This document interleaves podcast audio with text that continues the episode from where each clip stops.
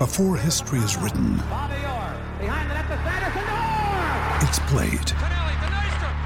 Before it's frozen in time, it's fought one shift at a time. Before it's etched in silver, it's carved in ice. What happens next will last forever. The Stanley Cup Final on ABC and ESPN Plus begins Saturday. Uh, right, uh, just a couple of uh, things before we get to, to Mick, who's waiting for us uh, patiently. Uh, Gisborne uh, people have got to be careful about the water. Apparently, one of the treatment stations is failed. So, Gisborne people, if you're able to listen, be very, very careful about uh, the use of uh, the water up there in your water supply. Uh, more information on that coming through. Um, also, uh, Tiger Woods is about to, I think, about to make a double bogey, which uh, won't help his cause in trying to make the cut. But immense interest in his comeback, as there always is on a Friday at this time when we talk to uh, Mick Guerin about trotting action and racing coverage here on SENZ over the weekend. Um, Mick, good morning to you. Cambridge, Addington today, Rangiora grass tomorrow, Gore grass Sunday. It's a smorgasbord for you pacing fans. Yeah, there is, Smithy. Good morning to you. And look, it's bloody hard to talk about this stuff when you know our country's being ravaged by something like what's going on, and and you hear coverage of people dying. It's just terrible. And you know, we realise this is not a big deal in the scheme of that. We hope it provides some distraction for people who have their TVs working and, and have the opportunity to, to sit in front of them. Um, you're right, it's a big weekend. It's, it's actually a bigger weekend than many people would think because tonight Auckland Trotting Club races at Cambridge because Alexandra Park was damaged by floods a couple of weeks ago. They have their Harness Million meeting, which is sort of harness racing's version of the Karaka Million uh, for horses sold at the sales.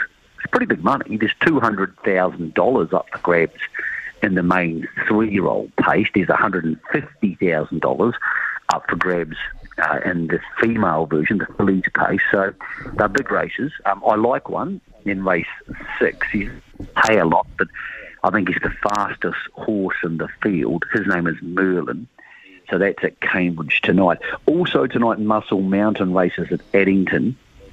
And you mentioned the meetings that are on. There's actually another meeting dropped in Manawatu races on Sunday because they had interrupted racing this week with ten, uh, Tuesday cancelled because of uh, the cyclone. Away from all that, we have New Zealand horses the favourite for the $100,000 Newcastle Mile in New South Wales tonight, Smithy. And if that horses or horses, BD Joe or Ultra Wise Guy win, they go straight into the million dollar Miracle Mile. Uh, there's also Kiwis racing tomorrow night at Menangle, and on Sunday it's Sales Week. Now, Sales Week probably doesn't interest most people because a lot of people don't buy horses. But Sales Week sees over 400 horses, yearlings, sold first at Karaka on Sunday, then into Christchurch on Monday, Tuesday, and Wednesday. And it's the beating heart of the racing week because of the racing year because that's where the money comes from and that's where people buy the horses that go on to win these great races. So huge tonight, big tomorrow in Australia, and then lots of interest around the country and at the sales on Sunday. Which then head to Christchurch Smithy. Away from all that, we have, of course, Avondale Cup and Guineas Day. Now that's tomorrow. At Pukekohe. Um, huge lead ups to the Cup week coming up at Auckland and also Te Rapa. I'll be on tomorrow morning on SENZ. Um, Louis Hyphen, Herman Watt, has got the uh, the day off, so it'll be myself and a huge array of guests from 8 o'clock. Most importantly, with the track conditions, we'll talk about all the winning chances, interview some of the trainers. And a very special thing on SENZ.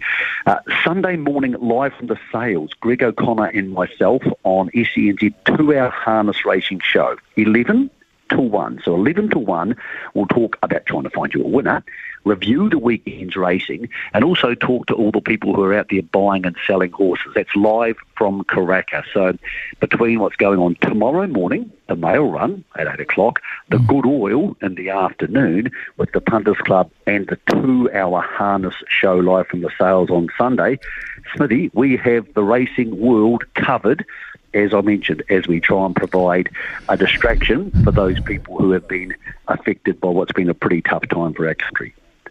It has indeed, Mick. Um, just quickly, um, we've been talking about it in the uh, thoroughbred side of things. We spoke to David Ellis and a few people about horse syndication.